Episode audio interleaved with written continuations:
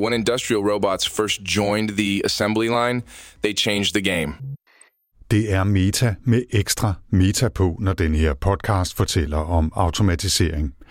Jeg har nemlig spurgt et AI-drevet online-værktøj om at lave en kort podcast-episode om dengang, da industrirobotter begyndte at forandre hverdagen på fabrikker og værksteder. Den automatiserede podcast er på engelsk og begynder sådan her. Hello, everyone, and welcome to AnyPod. I'm Nicole. And I'm Joseph. Today, we're diving deep into the impact of industrial robots on workers, factories, and the economy. We're not just talking broad strokes here, we're getting into the nitty gritty. How have individual lives and specific industries been fundamentally changed by automation? Strap in. This is going to be detailed. Når jeg lægger ud med at spille den her lille automatgenererede robot-podcast stump om en tidligere bølge af automatisering, så er det fordi, jeg denne her gang ser nærmere på, hvordan den aktuelle bølge af AI måske vil påvirke både konkrete opgaver og hele arbejdsmarkedet strukturelt. AI Denmark. AI Denmark. AI Denmark. Welcome to AI Denmark. En podcast om kunstig intelligens set med dansk briller. Velkommen til AI Danmark, en podcast om kunstig intelligens set med danske briller. Det er i talende stund kun lige over et år siden, at OpenAI lancerede ChatGPT og forandrede den måde, vi taler om og ikke mindst bruger AI på i hverdagen. Det føles som længe siden, og der er også sket temmelig meget de sidste 12 måneder, Omvendt så er det nok alt for tidligt at komme med skråsikre spådomme om, hvilken indflydelse denne bølge af generativ AI kommer til at få på vores samfund, kultur, demokrati eller hverdag. Der er dog næppe tvivl om, at vi har taget et par meget store skridt ud af en vej, som vi ikke rigtig ved, hvor fører hen, og hvor det næppe heller kan lade sig gøre at lave en uvending. I denne episode ser vi nærmere på nogle af de konsekvenser, som bølgen af kunstig intelligens har og måske vil have på arbejdsmarkedet, og vi vender også den lidt mere hverdagsnære effekt af at bruge værktøjer som ChatGPT på jobbet. Jeg har talt med Jakob Rubæk Holm, som er lektor på Aalborg Universitets Business School ved det Humanistiske og Samfundsvidenskabelige Fakultet, og som har undersøgt, hvordan bølger af ny teknologi også historisk har påvirket vores samfund. Velkommen endnu en gang til AI Danmark.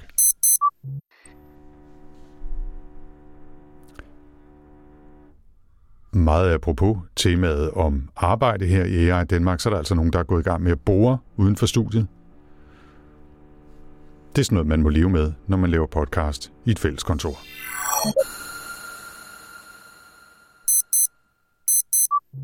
Vi lægger dog ud med en lille omgang siden sidst med korte nyheder fra den vilde verden af kunstig intelligens.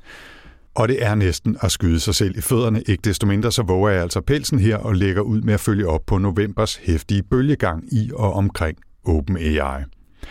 Det føles allerede som længe siden, men det var altså bare i weekenden den 18. og 19. november, at kaos eksploderede med udmeldingen om fyringen af Sam Altman som direktør i OpenAI. Siden fulgte lidt over en uges tid med massevis af spekulationer og rygter, og også den forholdsvis velunderbyggede nyhed om, at Altman altså skulle til at arbejde for Microsoft. Siden da er der dog løbet meget vand i åen allerede, og aktuelt er balladen forløbig afsluttet med, at Sam Altman er vendt tilbage til OpenAI som direktør, men uden en plads i bestyrelsen. Samtidig har der været en stor udskiftning netop i bestyrelsen. Quora-direktøren Adam D'Angelo er eneste tilbageværende medlem fra den bestyrelse, som fyrede Altman. Helen Toner fra tænketanken CSET og iværksætteren Tasha McCauley har forladt bestyrelsen. Til gengæld har Adam D'Angelo så fået selskab af den tidligere amerikanske finansminister Larry Summers og den tidligere Salesforce meddirektør Brett Taylor. Det vil nok føre for vidt at forsøge at udrede trådene i det komplekse spil og dansen bag kulisserne, men jeg vil dog lige fremhæve to aspekter af den her ballade i OpenAI. For det første, så er der mange, der påpeger, at det er lidt trist, at diversiteten i den nye bestyrelse er begrænset væsentligt, både i forhold til køn, etnicitet og baggrund. Det føles ikke som det rigtige signal at sende i forhold til så vigtig og potentielt en omvæltende teknologi og forretning. Der er dog forlydende om, at bestyrelsen skal have forstærkning senere, så det kan være, at det ændrer sig. Det er også værd at nævne, at OpenAI-medstifteren Ilya Sutskever heller ikke fortsætter i bestyrelsen, men bliver i firmaet. Og ikke mindst også, at Microsoft får det, de kalder en observerende plads uden stemme i samme bestyrelse.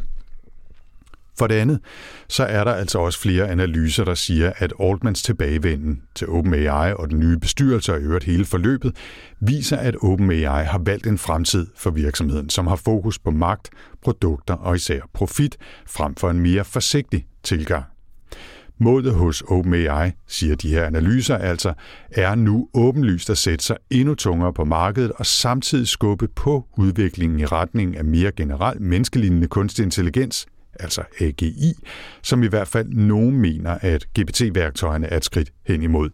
Uanset om det så bliver betragtet som et teknologisk mirakel eller et hop med samlede ben ud over afgrunden.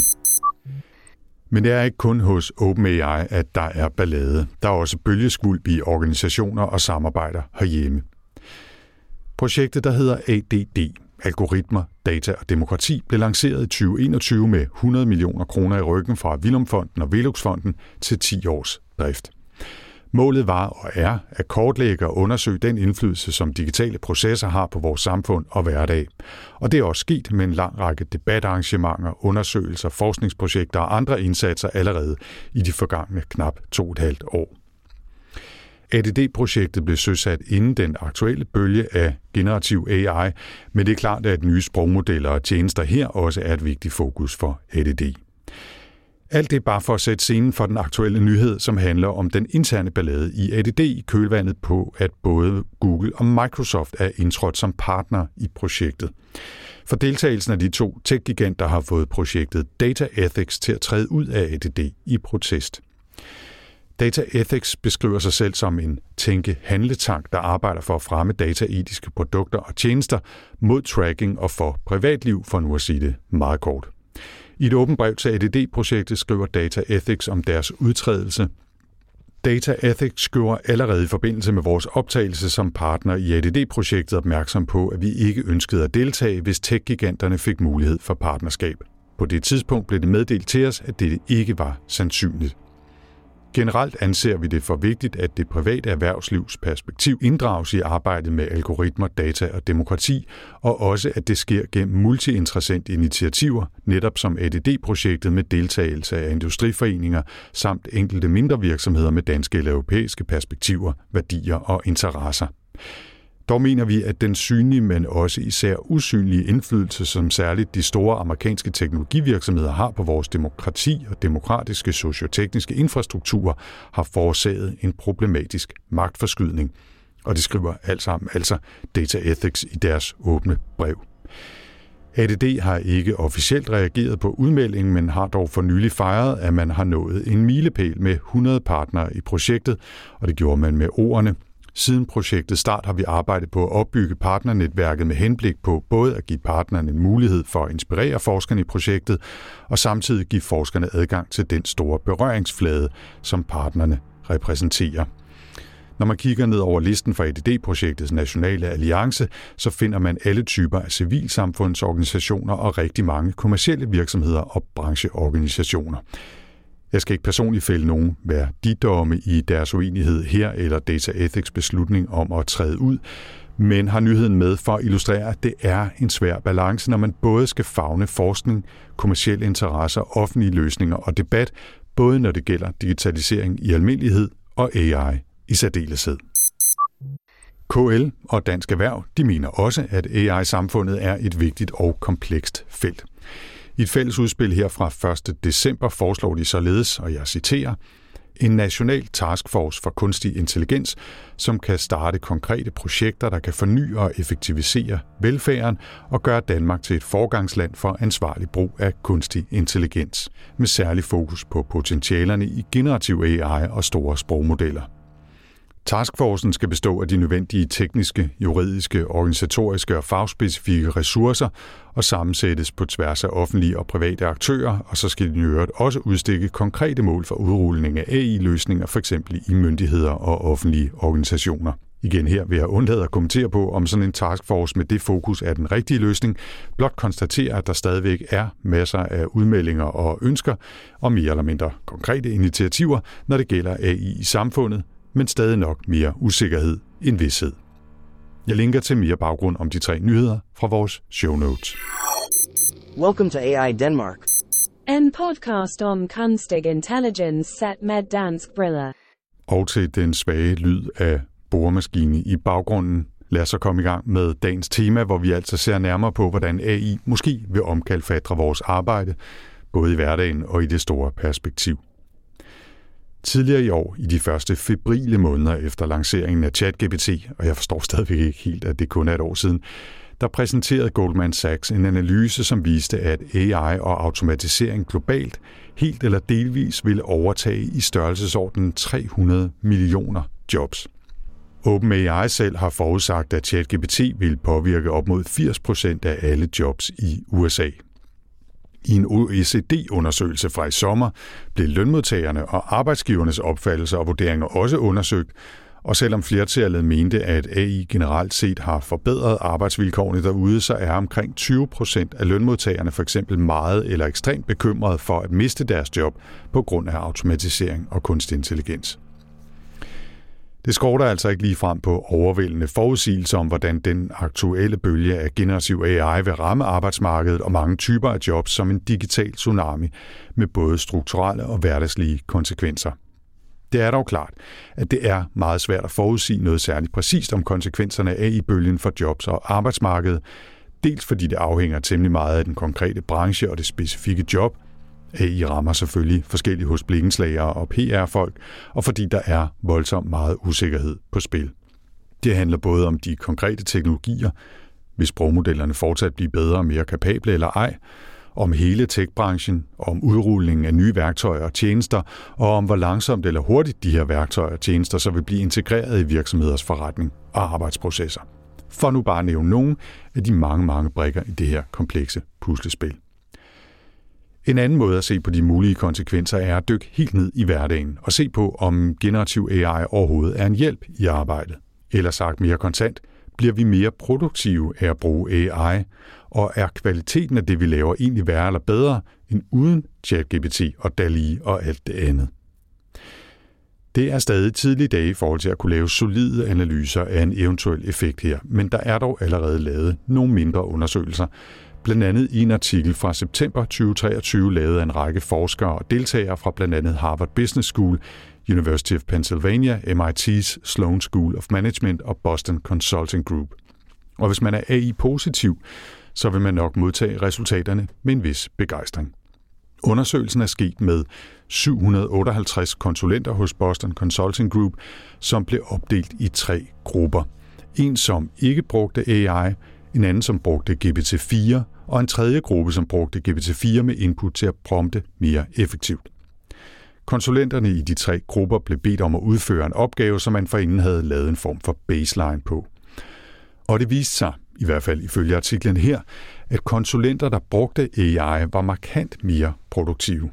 De fuldførte i gennemsnit 12 procent flere opgaver og fuldførte opgaverne 25 procent hurtigere og producerede samtidig resultater af markant højere kvalitet, over 40 procent højere kvalitet, siger de, sammenlignet med en kontrolgruppe. Det er dog nok vigtigt igen her at pointere, at det altså bare er en undersøgelse med relativt få mennesker og i en særlig branche med særlige opgaver. Men der er dog enkelte andre undersøgelser, som indtil videre lader til at bekræfte denne her tendens. Og noget af det interessante i artikler, som blandt andet af Erik Brynjolfsson og Jacquet Nøy, er altså, at det lader til, at der ikke bare opnås en produktivitetsforøgelse, men også at brugen af generativ AI som ChatGPT faktisk hjælper de svageste mest. Så kvalitetsforskellen på de dygtige og, lad os sige, mindre dygtige medarbejdere udlignes i en vis grad. På en mindre optimistisk note, så ser det dog også ud til, at værktøjer som ChatGPT måske gør resultaterne mere ensrettede og homogene. Så brugen af ChatGPT er måske god nok til hverdagslige opgaver, men måske mindre oplagt, hvis man skal være kreativ og lidt anderledes og stå lidt ud fra sine kolleger og konkurrenter. Men hvis man flytter fokus fra tech-savvy konsulenter til andre typer af job, så vil der nok være mange, som måske skal være mere bekymrede end konsulenterne i Boston Consulting. Enten fordi værdien af AI vil være mindre, eller omvendt fordi deres arbejdsopgaver i stort omfang kan overtages af AI, eller at opgaverne helt kan automatiseres. Og der er altså mennesker, som også allerede er blevet ramt på deres indtjening og arbejde. Det er rapporteret for eksempel tidligere om en undersøgelse fra blandt andet Washington University, hvor forskerne har kigget på en stor freelance-platform for tekstforfattere og visuelle designere.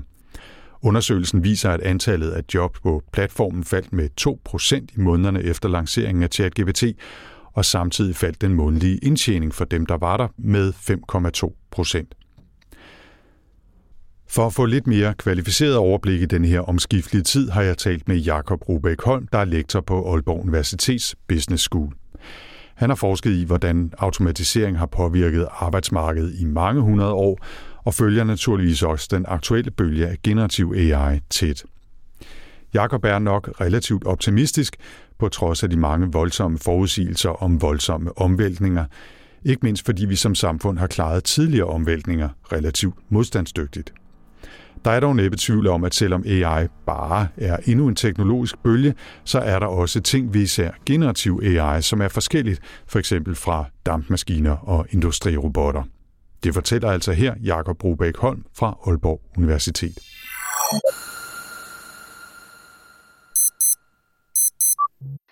Baggrunden er, at folk ofte er bange for nye teknologier, fordi de tror, at det gør os arbejdsløse. Og sådan har det været i århundreder faktisk, helt tilbage til øh, dampmaskinen. Øhm, og som vi jo kan se nu på magisk vis, på trods af dampmaskinen, så har vi jobs så rigeligt, og faktisk mangler vi arbejdskraft i nogle brancher. Og den proces, som gør, at vi gang på gang bliver bange, og gang på gang bliver positivt overrasket over, at der var jobs alligevel, den er interessant, fordi hvor kommer jobsene fra? Hvad er så den forandring? Bliver jobsene bedre, eller bliver de dårligere? Og naturligvis i hvilken forstand? Er der forskellige mennesker, der får de nye jobs, og dem, der mister de gamle jobs? Fordi det kan godt være, at der er masser af nye jobs, men hvis ikke det er til de samme mennesker, så har vi jo immer væk et, et samfundsmæssigt problem. Og, og det ændrer sig ved hver teknologi. Der, man kan ikke bare sige automatisering, og så slå det hele over en kamp, fordi hver ny teknologi påvirker forskellige jobs, ikke mindst generativ AI nu. Igen en ny type jobs, der bliver udsat her. Hvilke ligheder er der mellem den aktuelle bølge af AI og så tidligere bølger af ny teknologi, øh, automatisering osv. I, i forhold til jobs og arbejdsmarkedet? Ligheden er, at det er ikke specifikke jobs, som bliver helt overflødige og som forsvinder. Det er arbejdsopgaver, mens der skal være analyseenheden. Og nogle jobs har mange arbejdsopgaver, der bliver påvirket. Andre jobs har få arbejdsopgaver, der bliver påvirket. Så indholdsmæssigt bliver jobsene øh, forandret, snarere end, end erstattet. Øh, og den her forandring kan jo føre til øget produktivitet, således at der er behov for færre til at udføre den type opgave. Og på den måde er der nogen, der bliver erstattet i, i, på, på en lidt længere bane. Så, så ligheden er, at det er specifikke arbejdsopgaver, man, skal, man kan fokusere på, som bliver påvirket, og vi bliver, nogle bliver vi helt overflødige i, andre bliver vi bare bedre til. Der kommer også nye opgaver til. Øh, med øh, prædiktiv AI, der var der meget, med mange studier i de her nye arbejdsopgaver med at indsamle data og fodre de her øh, maskinlæringsalgoritmer med data. Så de har den ting til fælles, at det er arbejdsopgaverne, og det der så varierer, det er selvfølgelig, hvilke jobs især der har de arbejdsopgaver, som bliver påvirket. Og det er, det er naturligt at se, at en industrirobot påvirker ikke de samme arbejdsopgaver som en generativ AI. Omvendt, øh, Jacob, hvilke forskelle er der så? Altså, der har været mange, der har sagt, ja, ja, øh, øh, det gik meget godt med dampmaskinen og, og senere øh, robotter på fabrikker og alt muligt andet, men generativ AI, det er noget helt andet, og det betyder, at vi lige pludselig har jeg kan ikke huske, hvad det var, Goldman Sachs' analyse sagde tidligere i år, men altså 300 millioner mennesker, hvis job bliver udraderet af det her. Ikke? Altså, hvad er det for nogle forskelle, som kunne få nogen til at argumentere for, at nu er det anderledes? Ja, det var et godt spørgsmål. Hvad får folk til at argumentere for, at denne gang er det anderledes? Øhm, det har de jo faktisk argumenteret for hver gang. mm. også med den prædiktive AI, også bare med internettet og, og computer, altså ICT-teknologi helt generelt. Ikke? Men glemmer nogle gange at studere sådan nogle ting som shipping-containeren og mobiltelefonen. Det er jo noget, der har påvirket os sindssygt meget, men det har vi lidt overset, hvordan, hvordan det påvirkede os. Øhm, så det er jo sådan en uvidenhed, og det er også lidt en, øh, en, en, en, et chok over, hvor stor den her effekt den er, og generativ AI er jo helt utrolig i det chok. Det, jeg kan jeg også godt tilmærke. Det. Nogle gange så kan jeg godt kigge lidt på indbakken og tænke, jeg gider snart ikke holde mig opdateret længere, for det går så stærkt. Nu vil jeg gerne bare lige sidde og lave lidt af det undervisning, jeg også havde sidste år.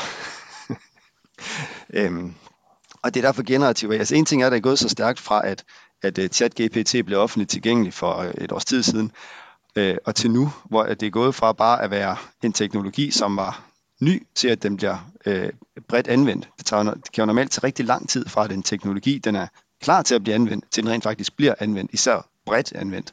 Men det er gået usandsynligt stærkt. Øh, og enhver, som derfor ikke anvender den, sidder jo tilbage og føler sig lidt bagud og tænker, åh oh, nej, alle de andre gør. Jeg prøver at holde mig opdateret, men så sent som i fredag sad jeg med en kollega, der fortalte, hvordan han bruger den til at, at lave slides, og jeg tænkte, hold da op, det har jeg ikke prøvet. Er jeg bagud? det, det kommer vi alle sammen, og når vi alle sammen sidder pludselig og føler os bagud, så tænker vi, åh oh, nej, det, det er virkelig anderledes den her gang. Kan jeg bare sige, at jeg har det på præcis samme måde som dig. Altså, jeg, jeg følger jo med det her. Altså, det er jo mit jeg skulle sige, det er jo mit pokkers arbejde, altså i hvert fald at bruge øh, en dag eller to om ugen på den her podcast, øh, og, og derfor også følge rigtig meget med i, hvad der sker i, i AI, og det har jeg i øvrigt gjort basalt set i 25 år som en del af mit arbejde. Og jeg føler mig stadigvæk sådan lidt, jeg er bagud, mand, øh, nu, der kommer nogen og tager mit arbejde om to sekunder, så er der ikke øh, plads til sådan nogen som mig, som er 52 og laver podcast om teknologi. Ikke? Altså, nå, men så sådan, sådan har jeg det også lidt en gang imellem. Det vil jeg sikkert også have haft, dengang dampmaskinen kom. Kan man sige noget generelt om, hvordan de her nye teknologier påvirker øh, jobs og arbejdsmarkedet? Øh, du var lidt inde på det med at skelne mellem altså specifikke jobs og typer af jobs, for eksempel. Ikke? Men altså, hvad kan man sige om generelt, hvordan de her nye teknologier påvirker arbejdsmarkedet, hvilken, hvilken effekt det har på, på job og, og arbejde? Det man kan se i øh, studier af tidligere teknologier, hvor man kan lave sådan et lidt langsigtet studie. Det er jo i sagens natur ikke muligt at lave et langsigtet studie på generativ AI endnu. Men, men der kan man se, at, øhm, at der først er en substitution. Der, fordi vi bliver mere effektive, så er der behov for færre personer med den givende arbejdsopgave i virksomhederne. Men de virksomheder, der, der så har taget teknologien til sig, bliver mere konkurrencedygtige og har det derfor med at vinde markedsandel. Og så kommer der det, man kalder en output-effekt, fordi nu skal der produceres mere fra den virksomhed, og så efterspørger de flere af alle dem, de ansætter. Og sådan historisk, så går de to effekter nogenlunde lige op, når man kigger på en virksomhed. En virksomhed tager ny teknologi ind, det betyder, at der er nogen, der kan undværes, men så skal der produceres mere, derfor så skal der ansættes flere igen, og så bliver der cirka en nul-effekt samlet set. Og nogle studier, de tager så også højde for, at den her virksomhed har oplevet en stigning i produktiviteten, hvilket oftest er en stigning også i indkomst for alle, der arbejder der, også måske fordi de her nye jobs skal måske mere højtlønnede jobs. Det er typisk øh, relativt simple opgaver, der bliver automatiseret jo. Øh, og det betyder jo, at der er skabt en, en indkomst, og det betyder, at de penge bliver brugt i lokalsamfundet, mest på, på services selvfølgelig, men altså på, øh, i restauranter, måske på, øh, på rengøring i hjemmet, eller hvad ved jeg. Og hvis man tager den her spillover-effekt med, så kommer man frem til, at man faktisk netto skaber jobs med den nye teknologi. Fordi at substitution går lige op med output, så går cirka i 0, men så har man skabt den her indkomsteffekt, øh, øget efterspørgsel i lokalområdet, som samlet set faktisk er der blevet skabt jobs. Og det hvorfor ikke også med den her teknologi. Det, jeg kan ikke se, hvorfor den skulle være anderledes på lige det punkt. Jakob, hvilke typer af jobs tror du vil blive mest påvirket af den her aktuelle bølge af Gen AI, ChatGPT og alle de her andre værktøjer? Er nogle gange lidt bange for at slå det hele over en kamp, fordi det er så forskelligt. Øh, den generative AI, som laver billeder, kommer til at påvirke helt andre jobs, end den, der laver tekst. Og så igen, der er jo ingen af de jobs, som er øh, i, øh, i bygge- og anlægssektoren, typisk. Ikke? Det, er jo, det er jo ikke manuelt arbejde, der bliver erstattet. Så på den måde er det stadigvæk en fællesnævner. Øh, og heldigvis kan man sige, at der er potentiale for, i hvert fald med den generativ AI, der laver tekst, at den kan komplementere nogle jobs, som tidligere har haft relativt lav produktivitetsvækst. Øh, for eksempel i øh, undervisning og i øh, inden for sundhedssektoren, hvor man kan håbe, og måske endda ligefrem forvente, at mange øh, relativt banale, især registreringsopgaver, kan automatiseres med generativ AI, så eksempelvis personale på, på, på sygehusene kan blive fri for den type opgaver. Det kunne være et drømmescenarie så, kunne det faktisk ikke, så handler det ikke længere om jobs, som vi får erstattet, så handler det faktisk om en arbejdskraftmangel, vi får afhjulpet ved hjælp af teknologien. Det er meget sjovt, at du nævner det som eksempler, ikke? fordi typisk, når man, når man læser de her ja, det er vel nærmest stadig spot om, om hvordan det kommer til at påvirke øh, jobs og så videre, ikke? så er der meget fokus på det, som i hvert fald på amerikansk hedder white collar jobs, ikke? altså øh, skrivebords- øh, og eller vidensarbejde. Ikke? Jamen, det er også det, jeg mener, fordi det er jo lige præcis de her sygeplejersker, der har Øh, fordi når vi siger, at der er kolde hænder og der er varme hænder, så er det en simplificering af sundhedssektoren, fordi det er jo typisk den samme sygeplejerske, der har koldt håndsopgaver og varmt håndsopgaver. Så hvis nu de der koldt håndsopgaver, som er skrivebordsarbejde, det kunne blive automatiseret, så var der bedre tid til, øh, til det mere faglige sygeplejerskearbejde. Ikke? Det er jo i, i drømmescenariet. Ja, og det, det, det, det, det jeg mener er, at det er en super interessant pointe, ikke? fordi vi måske har en tendens til at se tingene for sort-hvid. Ikke? Altså enten så sidder man ved sit skrivebord hele tiden, og så er det det, man laver, eller også så øh, er man ligesom ude i, jeg havde sagt, virkeligheden, og så er man, så er man den varme hånd, eller øh, den, der holder boremaskinen, eller øh, hvad pokker det nu er. Ikke? Men typisk er der jo en blanding af opgaver, i hvert fald i en stor gruppe af jobs eller jobtyper, og der kan øh, generativ AI og, og de afledte øh, teknologier jo komme til at spille en stor rolle. Altså, jeg tænker også for håndværkeren, som ikke nødvendigvis synes, det er skide sjovt at pløje sig igennem øh, en hel masse papirer og bestillinger og alt muligt andet. Det kan jo også godt være, at, at hun kan få hjælp til at administrere sit, sit firma, eller hvad det nu er. Ikke? Altså ikke fordi håndværkere ikke nødvendigvis skal finde ud af at bruge en computer. Det er bare ikke det, de har valgt at fokusere deres arbejdstid på, tænker jeg. Så, så der, er en, der er sådan en stor blanding af, af jobs, hvor, hvor det kan få en effekt. Ikke? Det er et rigtig godt eksempel med, med håndværkeren. Jeg, jeg synes, jeg læste i avisen for ja, inden for det sidste års tid, at mange især små håndværksmestre, de har svært ved at holde styr på alle deres kunder, især små kunder, hvor de har haft mindre opgaver, så der skal faktureres for en time eller to. De glemmer de fra tid til anden, øh, og de sidder typisk øh, sent om aftenen eller i weekenden og laver deres fakturaer. Så det kunne virkelig være en hjælp for dem hvis de kunne få det automatiseret, og de kunne få både få fri om aftenen, men så også få, øh, få alle, alle de små kunder med, og ikke glemme nogen. Det kunne være et stort potentiale, ja. Der er jo også en gruppe af, jeg ved ikke, hvor, hvor, hvor øh, separat den er fra det, vi allerede taler om her, øh, Jacob, men altså sådan noget som, som leder øh, af, af varierende øh, grad i organisationerne, ikke? hvor der har været en del fokus på, om det kunne øh, være en form for beslutningsstøtte til dem, eller fungere som en form for altså digital assistent, øh, personlig assistent på steroider, øh, som er med dem alle vejen og ved alt om, hvad de tidligere har lavet osv. Altså, hvor, i hvor høj grad tror du, øh, øh generative AI kommer til at få en indflydelse på den form for jobs? Ja, lige ledere. Jeg tror, de kommer til at bruge det men hvad det kommer til at betyde for dem, det, det er lidt uklart. Jeg tror ikke, vi får færre ledere af den grund, for at sige det pænt.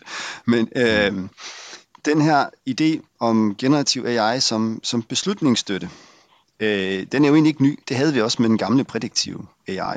Der, der så man på, på tilsvarende vis, og det kunne for eksempel være øh, i sundhedssektoren igen, hvor den prædiktive AI kunne forsøge at diagnostisere ud fra et eller andet output fra en maskine, nogle røntgenbilleder eller scanninger af den ene type eller den anden. Og øh, det kunne være mere eller mindre præcist, og så kunne en læge tage den endelige beslutning, om ikke andet så for at have den her legitimitet, der skal til, når man så overleverer diagnosen til patienten. Så på den måde blev den her prædiktive AI en art, en art beslutningsstøtte til sådan en, den endelige menneskelige beslutning. I andre tilfælde kunne den selvfølgelig helt overtage og forudsige, hvad, hvad skal der ske her, og hvad skal der ikke ske her.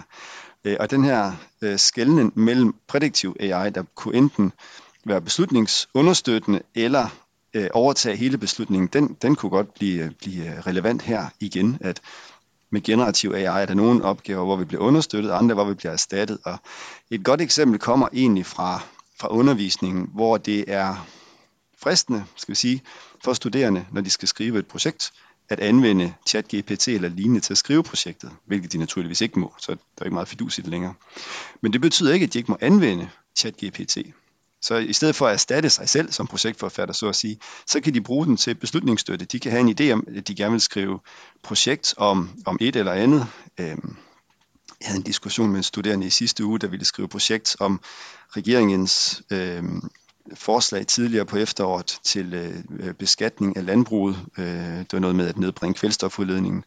Og det kan man gøre på mange forskellige måder, og det var den studerende så interesseret i. Og så kan man jo bede ChatGPT om at forestå en række problemformuleringer, og den kan kritisere skat som løsning på forureningsproblemer. Den kan også komme med argumenter for skat i stedet for, og den kan komme med e- eksempler. Det er ChatGPT måske ikke den bedste til, men for eksempel Bing som er, på, som er online, den kan nemmere finde empiriske eksempler på, på den her tilfælde. Så det jeg prøver at sige her, at give eksempel på, det er, at generativ AI på den måde kan være understøttende for arbejdet med at lave projektet, i stedet for at overtage det, og øh, som jo så er den forkerte måde at bruge det på for studerende.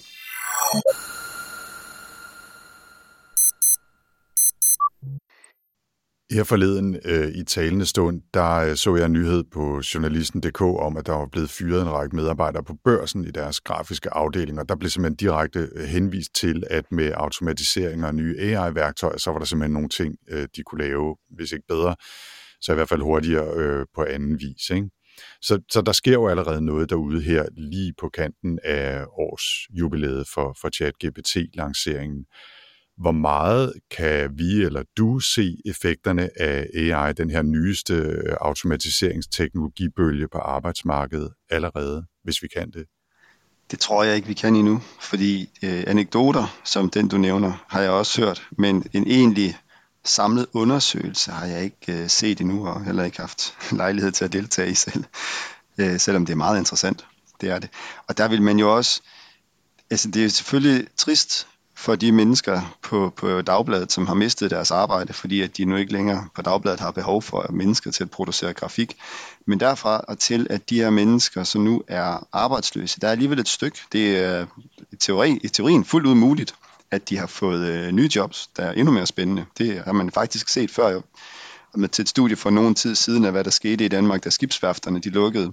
Og man tænker, at de her gamle fabriksarbejdere, der kommer ud og ikke kan finde arbejde, eller får den lavt løn servicearbejde. Men vi fandt faktisk, at i flere tilfælde, der steg det. Gennemsnitslønnen for de personer, der var på skibsværftet, steg bagefter, fordi de fik bedre jobs simpelthen.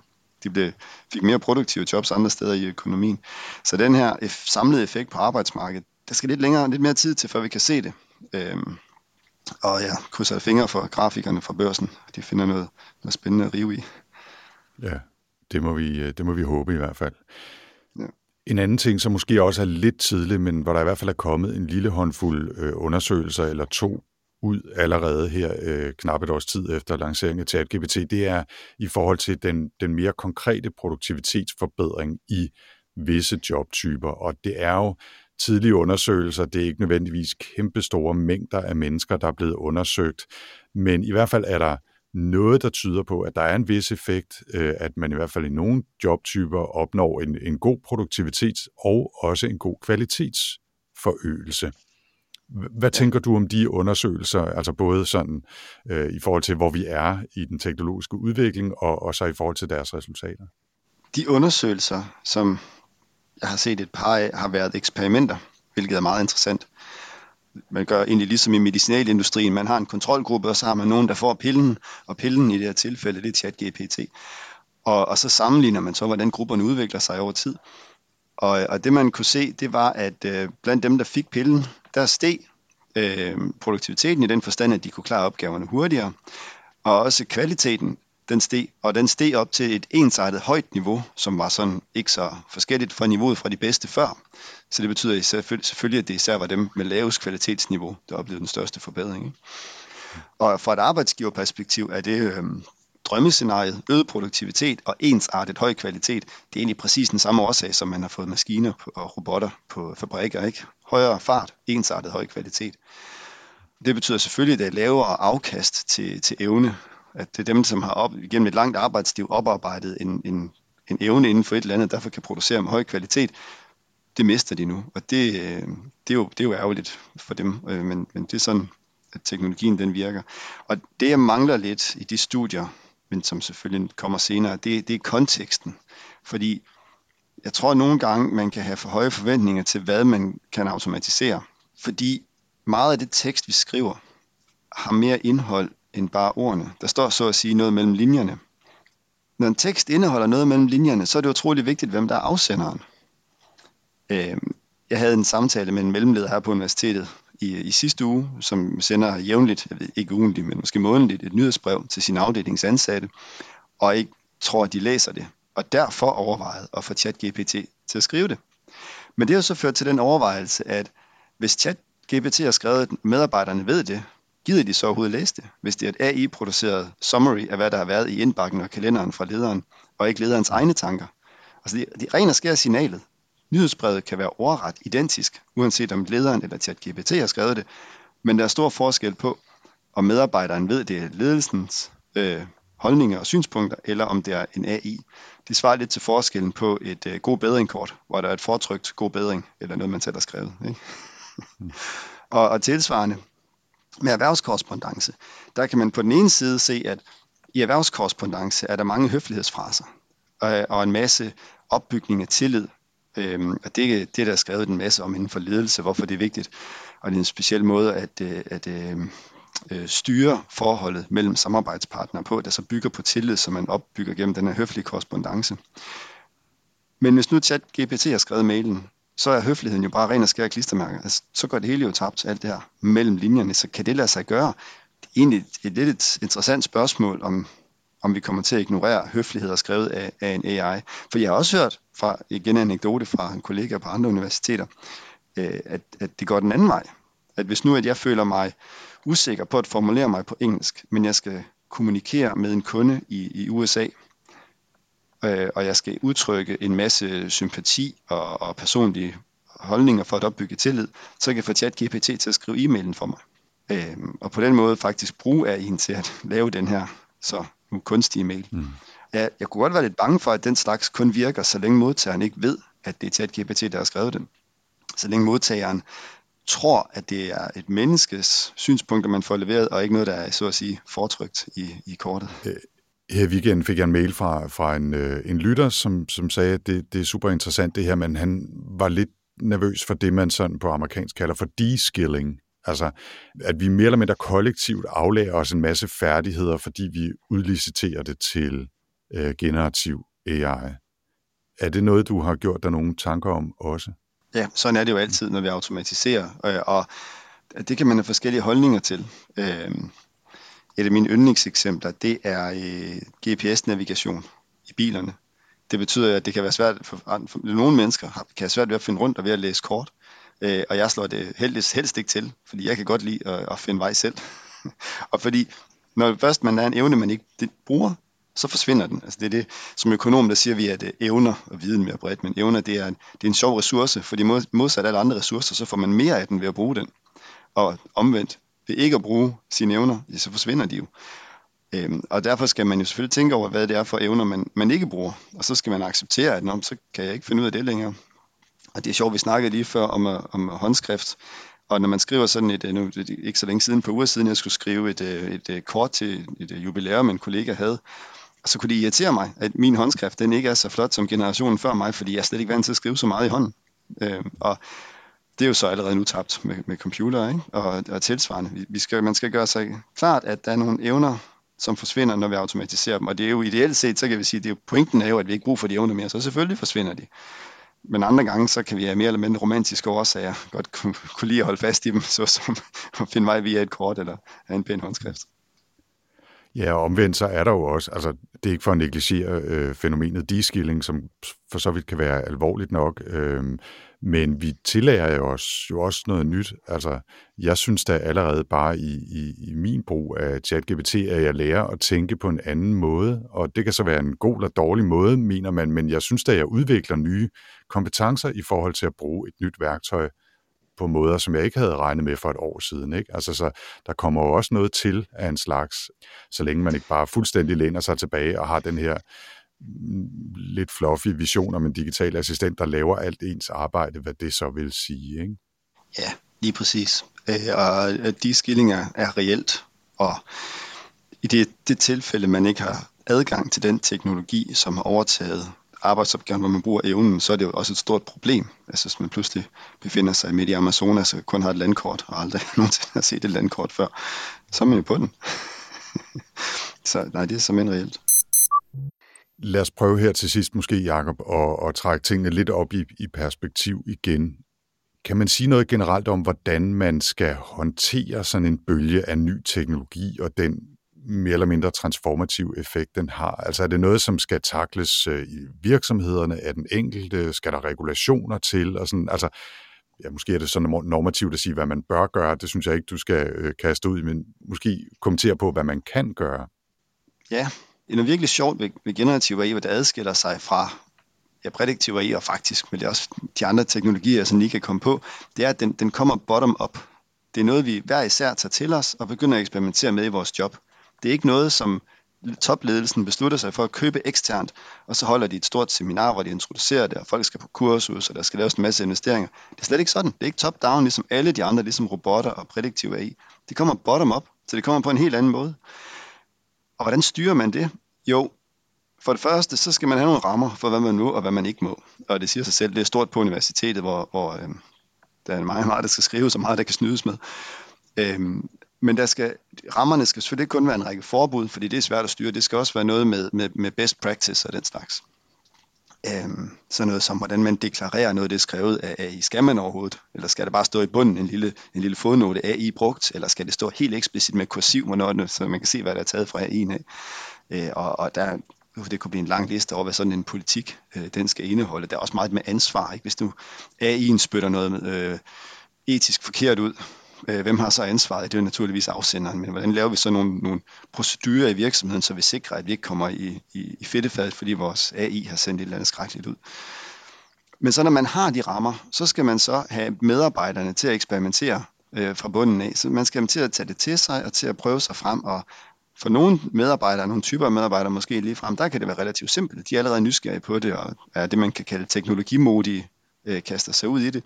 Andre skal måske skubbes lidt til, og det kan betyde i starten, man skal sige, at øh, hver gang I skal løse den her opgave, det kunne være en form for korrespondence, så skal I bede en generativ AI, eller virksomhedens egen kunne det meget vel være, om at lave det første udkast. Fordi så får man sådan skubbet dem i gang. Ret hurtigt bliver det totalt overflødigt, men man skal bruge lidt opgaver til at få dem skubbet i gang. Jeg har oplevet nøjagtigt det samme med studerende. Jeg tog, prøvede lidt her øh, sidste forår, at få dem til at bruge det, og efter et par skub, så gik det så stærkt, at så skulle jeg ikke røre ved det længere, så kørte det hele af sig selv. Men lige, nogen skal lige have det her første skub. Det betyder så selvfølgelig også, at der bliver pres på for at bruge det, og det kan jo øh, komme til at betyde noget for for eksempel fagforeninger, fordi skal alle så presses til, til at kaste sig ud i det her, øh, det her AI. Men der bliver nogle, nogle krav til ledelsen også, fordi når man laver de her top-down øh, teknologiske forandringer, så får man øh, effekter på, på medarbejderne, også på sådan en, en intern magtstruktur i virksomhederne, som typisk kan være baseret på erfaring. Hvem ved meget om det, vi laver, og som vi snakkede om tidligere. Så når vi får en ny teknologi, så er der nogle evner, altså som kommer af erfaring, som nu længere ikke er vigtige. Og den her erfaring, der, før, der før gjorde dig central i virksomheden, er nu værdiløs, eller har meget mindre værdi i hvert fald. Og det er man meget fokus på i, øh, i ledelsen, når man laver de her top-down forandringer. Men den, man skal være opmærksom på, den kommer også her. Men den kommer helt af sig selv, fordi det kommer bottom-up. Så man skal lidt gribe den her forandringsledelse. Man skal egentlig lave forandringsledelse til en forandring, man ikke selv har lavet. Øh, men, men dog gør det alligevel i virksomheden. Så på den måde kommer det til at have, have betydning. Mm. Og hvad skal man så gøre som politiker? Ja, så nogle af de her rammer for, hvad man må og ikke må og kan med AI, det, noget af det kan godt være, at det bliver fælles og bliver fastsat politisk måske fra, fra EU. Ikke? Det lyder på mig som, du er relativt fortrøstningsfuld eller optimistisk, når det gælder øh, fremtidens jobs og arbejdsmarked set i kontekst af den her bølge af generativ AI. Er det rimeligt at sige? Ja, det er det. Men det er fordi, jeg er fortrøstningsfuld med hensyn til øh, den måde, som vores samfund og vores økonomi omstiller sig på. Fordi jeg tror, det kommer til at have stor effekt men jeg tror, vi kommer til at, at, at kunne omstille os efter det. Indtil videre har det haft succes. Og det fortalte altså her Jakob Rubæk Holm, der er lektor på Aalborg Universitet Business School. Vi linker selvfølgelig til ham og til mere information om arbejdsmarked og produktivitet fra vores show notes. Jeg linker også til episode 4, hvor jeg talte med Rune Ventler, som står bag projektet Podcaster. Det er nemlig også Rune, som har lavet det lille AI-drevne podcast on demand-værktøj, som jeg spillede lidt lyd fra i begyndelsen. Og uanset hvor fascinerende jeg synes den slags er, så er det også projekter som podcaster, der giver mig en fornemmelse af, at min egen personlige arbejdsplatform er begyndt at vakle lidt. This is AI Denmark. This is AI Denmark. This is AI Denmark. This is AI Denmark. Med det slutter denne omgang AI Danmark. Partnerne i AI Danmark-projektet er Teknologisk Institut, Alexandra Instituttet, Aalborg Universitet, Danmarks Tekniske Universitet, Københavns Universitet, IT-universitetet og Innovation Center Danmark, Silicon Valley. Projektet er udviklet i samarbejde med og støttet af Industriens Fond. Hvis du vil vide mere om AI Danmark, så kan du besøge aidanmark.dk, og hvis du vil skrive til os her på podcasten med idéer, kommentarer eller andet input, så er du meget velkommen til at sende en mail på adressen aidk AI Danmark er produceret af Podlab, og jeg hedder Anders Høgh Nissen. Tak for denne gang. Og så hold boremaskinerne selvfølgelig op. Men nu har jeg spikket i 20 minutter, så det bliver som det bliver.